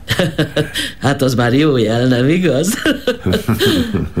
Mikor kipakolták a méhemet, rendel velem volt, nem mozdult mellőlem egyetlen percre se. Ezt így hidd el, ahogy mondom. Sokan fel voltak háborodva, amiért öt éves koráig szoptattam, de én meg azt mondom, tessék, meg lehet nézni az eredményét. Egy érzékeny és abszolút odaadó kisfiú volt, akiből egy érzékeny, abszolút odaadó férfi lett. És hát külsőre se épp utolsó, hogyha henceghetek egy kicsit. A két csődbe ment házasság során sikerült megtanulnom, mi működik, és mi nem működik két ember között. De hidd el nekem, Warren, ezek a gyerekek egy hullám hosszon vannak. Példásan egészséges kapcsolat van köztük. Testi szinten is. Azt biztos látod, hogy emberileg csodásan kijönnek egymással. De tudtad, hogy bizony az ágyban is lángolóan szenvedélyesek? Az én házasságaimban a szex volt a fő gond. Tény, hogy én borzasztóan érzéki valaki vagyok. Most mit csináljak? Ez nálam alkati dolog, kislánykorom óta így van. Az első orgazmusom hat évesen volt. Egy balettórán. Summa summarum, világ életemben nagyon könnyű volt felizgatni engem, és borzasztó hevesen élvezek. Ginnyvel ebben nagyon hasonlítunk egymásra. Clifford meg Larry, nem azt mondom rendes pasik, de egyszerűen nem bírták a tempómat. Egyébként nem akarom kifecsegni Ginny titkait, de abban biztos lehetsz, Warren, hogy ha lesznek is gondjaik a gyerekeknek egymással az életben, az, amit ők ketten napról napra az ágyban nyújtanak egymásnak, együtt tartja őket. Vétel, vétel. Reklám a Rádiókafén. Illúzióink forrása az oxigén, a mindent megalapozó halucinogén. Ezt a világot mutatja meg nekünk. Amint nem élünk vele többé, megszűnnek a halucinációink. Puzsér Robert forrás című kötete Magyar Dávid fotóival és Müller Péter ajánlásával még kapható a könyvesboltokban. Reklámot hallottatok. Jó vételt kívánunk. Szóval ez a Schmidt története, amelyről beszélünk, Puzsér Robert és Dínyés Gergő a stúdióban 0629 98 98 az SMS szám, amelyen hozzánk lehet szólni. Ez a Rádiókafé, a Rádiókafén pedig a hét mesterlövésze még fél órán keresztül. Inkább dráma szerintem is írja Péter, nem volt vidám egy percig sem. De sokat lehet rajta nevetni. Nagyon sokat lehet rajta nevetni, hát az ilyen Robertákon, az, tehát nem, önmagában az, hogy, hogy ö, na Robert arra például példa, hogy mi van akkor, hogyha nem szorongsz és nem folytasz le, és egy kicsit se vidámabb a helyzet. Tehát akkor ezt inkább folytanád le. Tehát, hogy akkor inkább folytsd le. Tehát az a baj, hogy, hogy, hogy a, ha nincs benned méltóság, akkor hiába vagy őszinte, mert csak ordináriság jön ki a szádon. Tehát, hogy így kell, hogy legyen benned egy tartás, és ak- akkor jöhet a nyíltság. De ha nincs meg benned a tartás, akkor a, tehát, és itt az látszik, hogy senkiben nincs meg a tartás, vagy akiben megvan. Abban meg csak az van. Abban meg csak, tehát, hogy így valahogy, valahogy, nagyon nem, valahogy nagyon nem működik ez az emberi kommunikáció, vagy ez a, ez az, tehát nagyon-nagyon-nagyon nyomasztó és, és, és, és nincsen, nem, tört, nem történik meg a felszabadulás, és nem történik meg a katarzis, és hú, de nagyon nyomasztó. Annyira elsodortak minket a filmek, hogy a Straight story és, a, és ezt a Schmidt történetét is elfelejtettük mi ilyen skálán, tízes skálán értékelni. De én nem vagyok bajban, mert mind a kettőre megadom a nyolcast. A Straight Story szerintem egy erős nyolcas, viszont a, én a Schmidtet nem akartam itt közben szidni, mert nagyon sok jó oldala van, de egy kicsit én közhelyesnek érzek pár dolgot benne, és ezért én, én egy erős hatost mondanék, de azért, azért elég erős ahhoz, hogy mindenkinek ajánljam. Eszem jutott még valami, mielőtt belekezdünk az utolsó filmbe, mégpedig az, hogy érdekes, hogy ez a Schmidt története is egy picit egy road movie, tehát itt is nagyon központi szerepet kap egy lakókocsi, egy lakóbusz pontosabban, amivel nagyon sokat járja Schmidt az országot, ez is egy közös pont, és az a vicces, hogy így belegondoltam, hogy mind a négy filmben mennyire központi szerepet kap az, az autó vagy a jármű, tehát ugye Miss Daisy sofőrje, már ugye a címében is benne van, hogy, hogy sofőr, és az autók állandó szereplők, a Stray story a fűnyíró, amivel végigmegy az úton, az abszolút főszereplő, a Schmidtben a lakóbusz nagyon erős szereplő, és a negyedik film az pedig a Gran Torino, aminek egy autó a, a neve, tehát az a, a címszereplő egy autó, és megint csak fontos szereplő, és milyen érdekes. Nagyon fontos szereplő. Nem volt, nem, volt, nem volt szándékos, hogy, hogy csupa autós vagy járműves filmeket válasszunk, hanem, hanem időskori filmeket kerestünk, és olyanokat, amik nagyon jók, de az az érdekes, hogy előkerült mindegyiknél ez a mobilitás kérdés, és talán azért, mert az időskornak ez egy nagyon fontos kérdése, hogy, hogy el tudsz menni valahova, vagy nem tudsz elmenni valahova, illetve hát Amerikában az autó az, az jóval több, mint az autó, az egy, az egy szimbólum, és nagyon, nagyon érdekes apróság, hogy, hogy mind a négy film járműves. Aha. De, nem, de a, a, a, a Gran Torino-ban az autónak nagyon-nagyon-nagyon fontos szerepe van, bár ami a legérdekesebb, hogy Volt Kowalski a film főszereplője egy, egy percig se vezeti az autót. Soha. Tehát így nem ül be az autóba, tehát nem látjuk őt az autóban. Akkor át is térünk a negyedik filmre? Át is térhetünk a negyedik filmre. A, a, a Gran Torino az, az azért egy, egy fontos szereplője a filmnek, mármint maga az autó, mert az az amerikaiságnak a szimbóluma, tehát az egy Ford Gran Torino. Egyébként talán nem tudjátok, hogy a, a Starsky és Hutchnak az autójáról van szó. Tehát ez, gyönyörű, a, ez, egy gyönyörű autó. ez a Ford Gran Torino, egy igazán klasszikus autóról van szó, amelyik, amelyik Amerikában készült, és egy hagyományos ö, lokálpatriotizmusnak a szimbóluma. Tehát a, az amerikai iparnak a terméke, és az amerikai ságnak és valamiféle konzervativizmusnak, vagy valamiféle hagyományőrzésnek a szimbóluma ennek a Volt Kowalskinak az életében, akivel kapcsolatban fontos megemlíteni, hogy ő sem született amerikai kvázi angol száz, hogy a betelepülőkkel jött, ugyebár ő lengyel származású. Tehát most... Lehet, hogy második generációs, ez nem derül de, minden, de jó, de, de, de itt, itt az a lényeg, hogy Amerikában már... nincs, ilyen, Amerikában nincs ilyen, hogy amerikai, tehát hogy itt a, a mongok, akikkel zajlik a cselekmény, a feketék, a latinók, a le,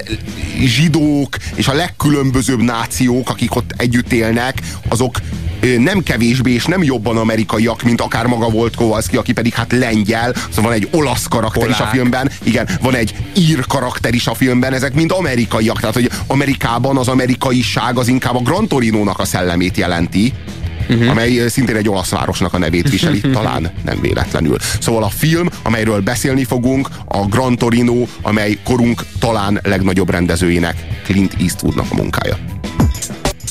Whoa! This is you called Sweet Jerry alongside a man called Ed Case with the gorillas. The refix in a seat. It's coming on, it's coming on, it's coming on, it's coming on, it's coming on,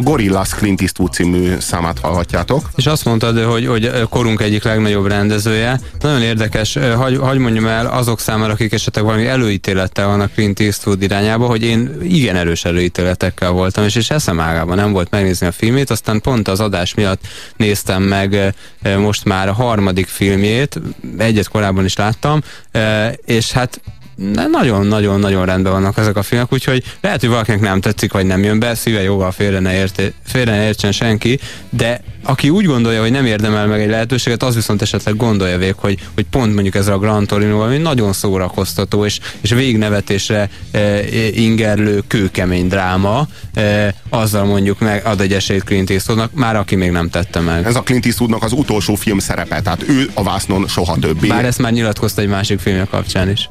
Rendezni még fog állítólag, de szerintem hiba lenne nem itt lezárni. Tehát, hogy ez annyira, annyira, annyira kerek itt a történet. 79 évesen készítette, főszereplő, azt hiszem, hogy igen jól játszik. Tehát nem olyan jó színész Clint Eastwood szerintem, mint amilyen jó rendező, de ebben a, ebben a filmben nagyon jól játszik.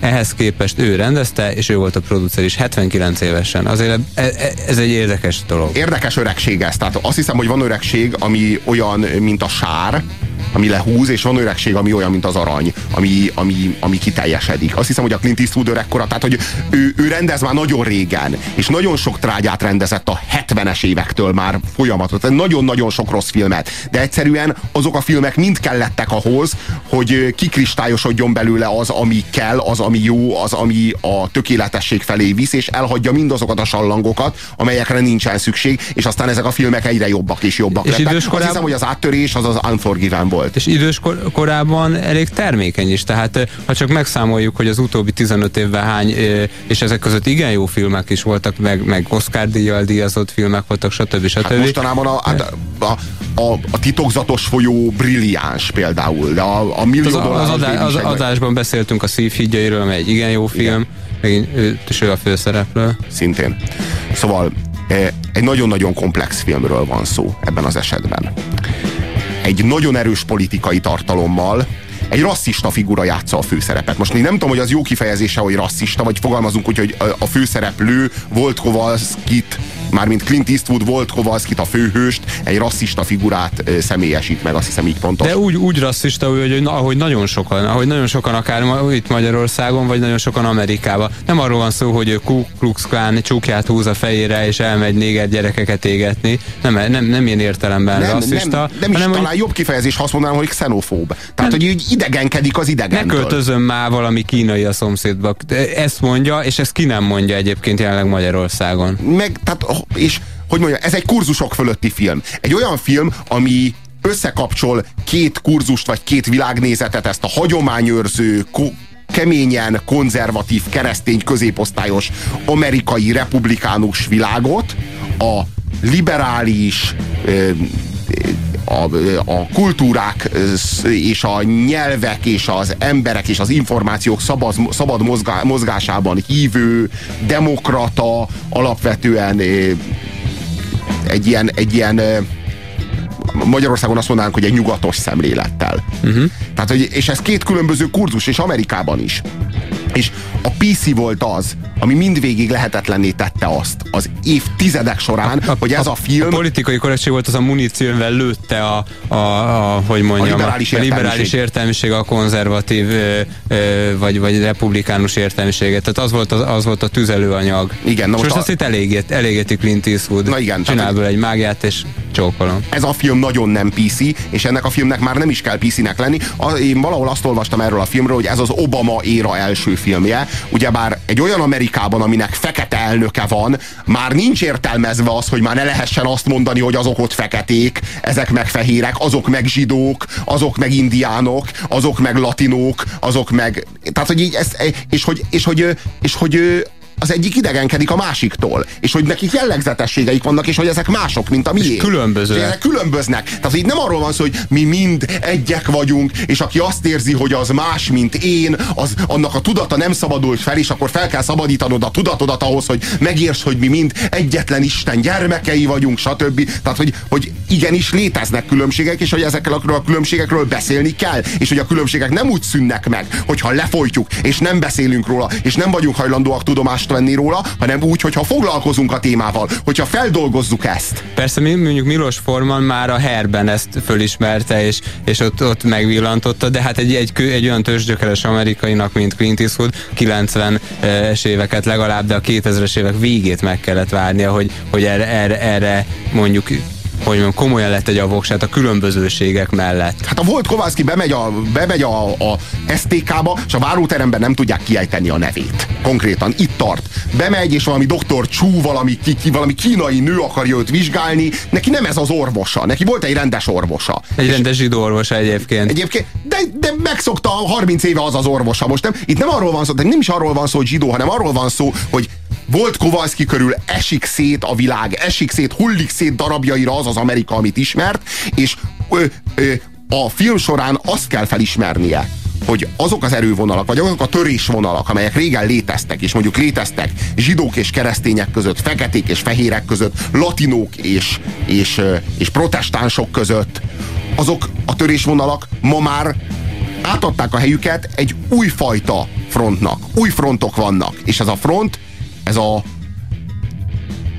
hagyományos életet élni vágyó polgárok és a, és a falka törvények szerint szerveződő bandák között húzódik. Tehát, hogy egyszerűen egy új korszak, és, és itt már nem arról van szó, hogy ki a fehér és ki a, ki a sárga, vagy ki a fekete és ki a füstös, hanem itt már arról van szó, hogy ki az, aki be akar illeszkedni a társadalomba, és társadalomban akar élni, és ki az, akinek nincsen szüksége a társadalomra, nem akar beilleszkedni, és horda törvények mentén akar élni. És ezzel a kérdéssel és ezzel a problémával nagyon sok film foglalkozik, például a Kölykök című film, például a Ken Park című film, például az Istenvárosa című film. Tehát nagyon sok olyan film van, ami, ez, ami, a, ami a bandáknak a térhódításával foglalkozik, csak nem reflektál erre, erre a válságra olyan erőteljesen, mint a Clint Eastwood a Gran Torinoval. Tehát nem ad válaszokat, hanem csak, hanem csak, ref, hanem csak referál a válságról. Mert, mert, mert itt a válság nem is a bandáknál jelenik meg, hanem, hanem, hanem a Clint Eastwood által megszemélyesített idős amerikaiban keletkezik az igazi válság és ellentmondás. És most azt gondoljátok, hogy ez egy ilyen politikai tartalmú film, de nem, ez egy szigorúan magánéleti dráma, alig van benne dialógus, tehát hogy ezek, a, de ezek, ezek mind a felszín alatt zajlanak ezek a konfliktusok, tehát ezek nincsenek így kimondva, e, ez egy, ez egy nagyon lassú, nagyon érzelmes, nagyon személyes Nagyon dráma. sokszor nagyon vicces egyébként, nagyon fontos, hogy rengeteget lehet rajta röhögni. Hát a, a záró mondatok, nem fogom elmondani, de a záró mondatok, hát, hát mindenki aztán fontolja meg, hogy ezen... Hát olyan fordulat van a végén, tehát olyan csavar van a végén, és olyan meglepő megfejtése van a filmnek, amire szintén nem számítotok. Tehát, hogy... Én mondjuk teljesen számítottam de ez semmit nem vesz le az értékéből, mert, mert jó, tehát az, az úgy helyén van. Annyi elemet ötvöz a film, annyira komplexül, és annyira erőteljesen, és annyira magas színvonalon. Úgy színészileg a Clint Eastwood, mind rendezésileg, mint az egésznek a drámája, az a borzasztóan erős anyag, rettenetesen erős anyag. Tehát én, ami után megnéztem, ez egy személyes történet, csak talán ezzel is, ezzel is tudok utalni arra, hogy az én számomra mekkora élmény volt. Én ezt sajtóvetítésen láttam. És a sajtóvetítésnek az a jellegzetessége, hogy utána még egy hétig nem mutatják be a filmet, tehát egy hét múlva lesz majd a premier a mozikban. Tehát én egy héten keresztül nem tudtam megnézni ezt a filmet. És nem tudtam másra gondolni, nem tudtam kiverni a fejemből. Éjjel ezzel a filmmel álmodtam, és nappal kénytelen voltam YouTube videók, videókat nézni, ahol a film jelenetei fönt voltak, és azokat kellett néznem. Én itt tiszta lázálomban voltam, amíg a filmet bemutatták, és meg tudtam nézni újra mondjuk háromszor, hogy föl tudjam dolgozni. Tehát, hogy egyszerűen nem tudtam földolgozni a filmet. Tehát ez a film akkorát üt rajtatok, mint egy pörölycsapás. Jó napot volt. Megmondtam, hogy nem fogok gyónni. Miért nem hívta a rendőrséget? Mi? Jár hozzám néhány mong bandatag. Hallottam, hogy zűr volt magánál. Miért nem hívta a rendőrséget? Hát... Tudja, én imádkoztam azért, hogy jöjjenek, de nem történt semmi. Mégis mit képzelt? Valaki meghalhatott volna. Ezzel nem lehet szórakozni. Ha baj van, gyorsan kell cselekedni. Mikor annak idején Koreában ránk rontott vagy ezer üvöltős hárga, nem a rendőrséget hívtuk, cselekedtünk. Már nem Koreában van, Mr. Kovászki. Elgondolkodtam a legutóbbi beszélgetésünkön. Azon, amit mondott. Hogy cipelnie kell a szörnyűségek terhét, amikre rákényszerült. Hogy ezek még mindig kísértik. Azt hiszem, jót tenne magának, ha lerakná ezeket a terheket. Háborúban szörnyű dolgok történnek. Parancsra gyilkolt. Gyilkolt, hogy megmentse magát és másokat. Igaza van. Ezekről a dolgokról semmit sem tudok. De tudom, hogy van bűnbocsánat. Sok férfit láttam már, akik meggyónták bűneiket, szembenéztek velük, és így lerakták a terheiket. Önnél erősebb férfiak, akik háborúban parancsra szörnyű dolgokat követtek el, de már megbékéltek. Le a kalappal maga előtt. Ez alkalommal alaposan felkészült. Köszönöm. És egy dologban igaza van, hogy nálam erősebb férfiak is megváltást találnak. Szóval hall kurvalúja. De azért van, amiben téved. Miben, Mr. Kovászki? Az embert nem az kísérti, amit parancsra követett el.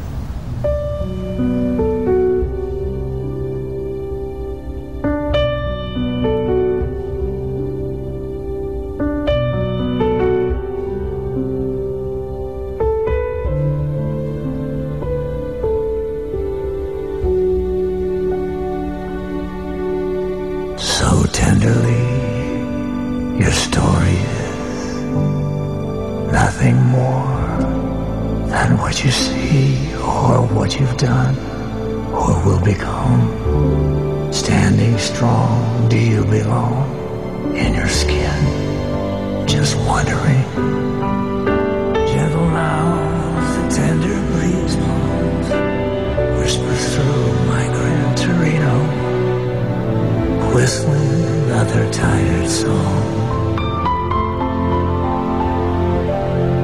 Engine hums and bitter dreams grow, heart locked in a Gran Torino. It beats a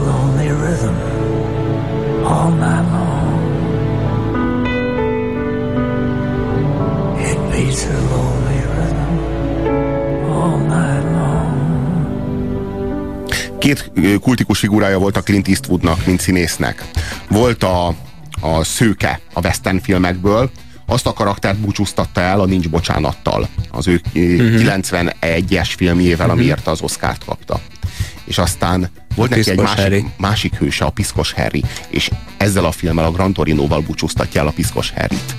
É, és, és ez, ez itt a Piszkos Harryvel szembesülünk, de a, hogy mondjam, tehát, hogy így piszkos a- Harry a- megváltása, nem? Igen, igen, Ez a igen, igen, igen, igen, igen. Tehát az a, az a rengeteg öncélú erő, nem is azt fogalmaznék, hogy önbíráskodó erőszak, amit a piszkos Harry elkövetett, na most itt az megváltást nyer. E, Azt szerettem volna elmondani, ha már a személyes vonalnál tartunk, hogy a Robi nekem nagyon sokat mesélt erről a filmről, vagyis hát nem a filmről, arról semmit nem mondott, hanem arról, hogy mennyire nagy hatással volt rá. És ha valaki, valaki ennyire sok elvárást, vagy szóval ennyire sok dicséretet hall egy filmről, akkor hát elvárásokkal nézi, elvárásokkal ül le, és megmondom, hogy miért ne ózkodjon ettől senki, ha valaki a, a hallgatók közül ezt tenné, mert ez a film nagyon szórakoztató, tényleg, és ez, ez, ezért tartom igazán nagy filmnek, mert úgy tud egy nagyon komoly dráma lenni, hogy végig nagyon szórakoztató. Egy másik dolgot is szerettem volna mondani, hogy az öregség, és, és hogy mi múlik el, és, és hogy ö, Amerikából, vagy a, vagy a fiatalkorból mi múlik el, és hogyan változik a világ. Annak egy nagyon érdekes bemutatása van itt abban a tekintetben, hogy, hogy Kovászkinak a garázsa az tele van szerszámokkal. Ő olyan ember, aki meg tud szerelni dolgokat. És egyébként milyen érdekes, hogy a fogyasztói társadalom, ahogy az öregséget lenyomja, ugyanúgy lenyomja ezt a szokást is, hogy mi megszerelünk dolgokat. Mi kidobjuk a dolgokat, Veszünk újat. veszünk újat. Attól pörög a gazdaság. Nekem, nekem egy, egy csodálatos, csodálatos pillanat volt a filmben, amikor három darab tárgyat odaad Clint Eastwood a fiatal embernek, aki az ő tanítványa, egy, hát nem fogom kimondani a márkát, egy kék-sárga sprayt, amivel olajozni lehet, eh, egy fogót és egy, hát gyakorlatilag egy szigetelő szalagot, és azt mondja, hogy egy, egy férfi nagyjából a ház körül ezzel Ház munkák többségében 50%-át el tudod el tudja végezni. végezni. Ha kell valami más, akkor átjössz és elhozod. Így van, és ez annyira zseniális, tehát, és annyi, annyira nekem szól egyfajta világszemléletről, még hogyha egy triviális dologról Hát, is hogy, van hogy, szó. nem, hogy, hogy nem a szerelőt hívod, hanem a, a munkák 50%-át ezzel elvégzed, ha nem boldogulsz, átjössz a garázsba, és akkor adok, Így adok van. hozzá szerszám. És ez egy mester-tanítvány viszony, tehát ez egy, ez egy zenkoan. Tehát, ugye köz- annyi, annyira komplex ez a film, és annyi rétege van, hogy Zenkoan is közben egy, egy, egy Krisztus történet, egy imitáció Kriszti. én ennyire még soha nem éreztem azt, hogy fél óra nem elég egy filmről. Tehát, hogy így mindig azt éreztem, sokszor éreztem azt, hogy hát nem elég a fél óra, néhányszor éreztem azt, hogy sok is a fél óra, néhányszor meg azt éreztem, hogy na hát ez belefért fél órába. Most azt, érte, azt érzem, hogy erre, erre a filmre két teljes óra kellene. Semmiről nem Ugye, beszéltünk még. Kit, vá- kit vált meg ebben a történetben? Volt Kowalski. A szomszédait váltja meg ebben a történetben? Mert mindvégig a, a film utolsó fél órájáig azt hiszed, hogy az egész történet arról szól, hogy ő megmenti a szomszédait, de nem, ő a saját lelkét menti meg. Volt Kowalski, aki túlélte a háborút, és akiben irdatlan fedezete van a, annak a jelenlétnek, annak a karizmának, amikor ő rá fegyvert fognak, és ő pedig az ujját ráfogja pisztolygyanánt valakire, a mögött mekkora erő van. Mert hogy, a, hogy az erő az valójában nem a fegyverből fakad, amivel hadonászol, hanem az emberből, aki, aki a fegyver mögött van. És hogy, hogy hogyan kell eszköztelenül, hogyan kell, hogyan kell hogyan kell békés úton, vagy hogy, hogy fogalmazzak. Tehát amikor, a, amikor a, az ellenségednek az energiájával győzöd le őt azzal, hogy visszafordítod ő ellene. Legyőzni, legyőzni az A ellenséget. kereszténységről is szól, ugye az nem véletlenül a pap egy nagyon érdekes és nagyon fontos és nagyon eltalált figurája a, a történetnek. Hát én nem tudom, hogy a osztályozni kéne, akkor mit adnék. Én azt hiszem, hogy, hogy talán, talán közel áll a tízeshez, de talán kilences, majd még, még gondolkodom, ha újra nézem. Mindenkinek nagyon-nagyon ajánlom. Ez egy tízes film. Ez egy tízes film. Ez egy, ez, ez egy teli találat. Tehát, hogy egy ilyen kultúrák fölötti filmet, ilyen kurzusok fölötti filmet, tehát, hogy ilyen ez a film annyi mindent integrál, anélkül, hogy egy, egy plusz szó lenne benne, mint amennyi szükséges. Tehát, hogy így ez a, ez a film, ez kiképez titeket emberileg, világnézetileg, társadalomismeretileg, és, a, és a, nem csak az öregségről. Tehát, hogy ez, ez túlmutat azon, ez a film, ennek a fil, az eddigi filmek leginkább az öregségről szóltak. Ez a film, a Gran Torino, ennek az öregség csak a kulisszája. Az öregség mint egy, mint egy mikroszkóp az ami, az, ami megmutatja a ti számotokra azt, ami az életben fontos és érdemes. Az, ami, az, ami, az, amivel, az, amivel tényleg érdemes foglalkozni, és az, amire tényleg érdemes figyelni az életben. Nagyon szépen köszönjük a Ez volt figyelmet. a Rádiókafén a hét mesterlövésze. Most egy órán keresztül zenélni fogunk, azt is hallgassátok. Puzsé Robert és Díny és Mar- eh, Gergő nagyon köszönik a figyelmeteket, és nagyon-nagyon reméljük, hogy holnap háromtól ötig ugyanitt lesztek velünk. Sziasztok! Viszontlátásra! A hét mesterlövészének vége, azaz Mr. Grabowski, ez itt a végállomás. De mondhatnánk azt is, hogy Hasta la vista, baby. A hétmester lövésze még visszatér, ugyanis... Indiana, rajtunk csak átsiklik a történelem, de ez maga a történelem.